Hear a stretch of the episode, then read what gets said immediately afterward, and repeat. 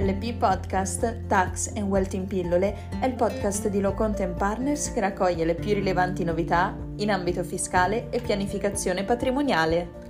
Benvenuti nella puntata numero 137 dedicata al super bonus 110%.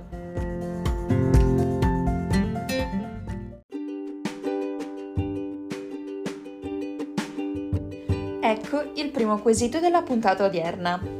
Nel condominio dove risiedo ci sono tre palazzine separate da due cortili, di cui una sola ha una facciata su strada, mentre le altre affacciano sui cortili interni.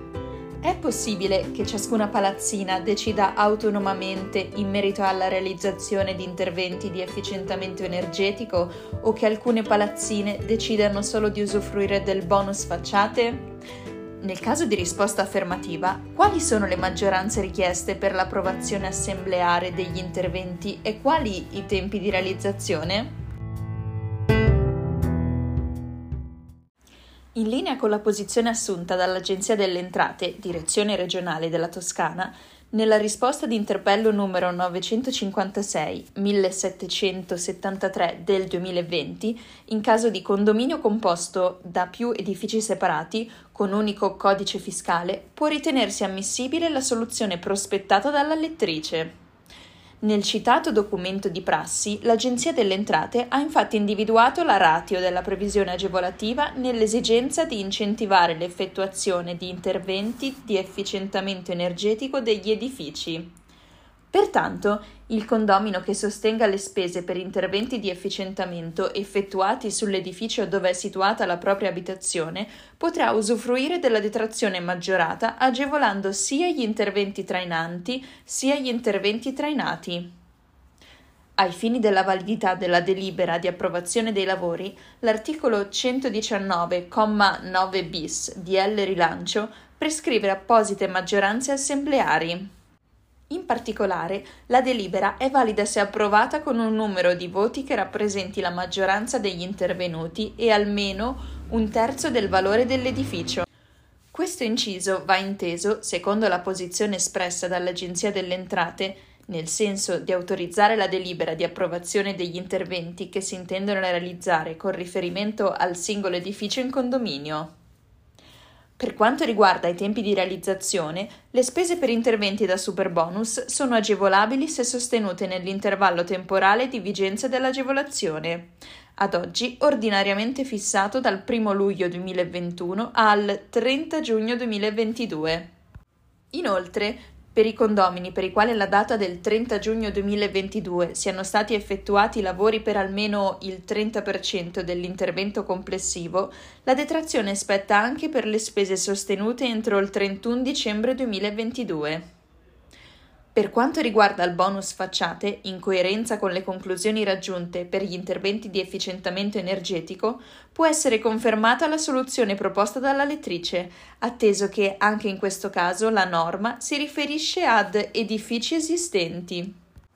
Saranno agevolabili le spese sostenute nell'anno 2021 con il riconoscimento di una detrazione pari al 90% della spesa.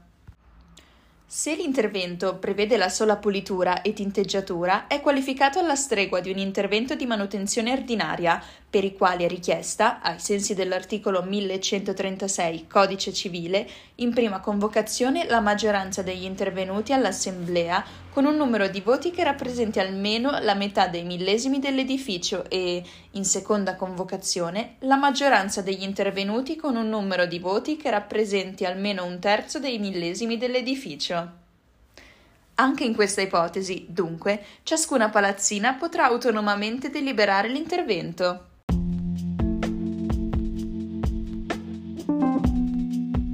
Passiamo al secondo quesito. Sto eseguendo dei lavori di efficientamento energetico agevolabili secondo le disposizioni da superbonus su un'abitazione indipendente di cui sono proprietario. Avrei intenzione di optare per la cessione del credito a un intermediario finanziario, ma ad oggi ho incontrato alcune remore da parte degli operatori bancari cui mi sono rivolto. È possibile che un istituto bancario si rifiuti di acquistare un credito da superbonus? Tra le novità di maggior rilievo, in punto di fruizione delle agevolazioni per interventi di efficientamento energetico e riqualificazione degli edifici introdotte dal legislatore del rilancio, vi è, come noto, la possibilità di cedere il beneficio fiscale conseguito a soggetti terzi, inclusi gli intermediari finanziari. La norma prevede una facoltà, la cessione del credito, rimessa completamente all'autonomia negoziale delle parti. Sebbene gli intermediari finanziari, per capacità economica e possibilità di successiva cessione, si pongono quasi come contropari naturali nelle vicende legate alla circolazione del credito, nulla esclude che un istituto bancario non abbia interesse ad acquistare i crediti fiscali in parola. Bene, la puntata odierna termina qui. Vi aspettiamo lunedì, sempre alla stessa ora, con una nuova puntata di LP Podcast. Lo studio Lo Content Partners vi augura una buona serata.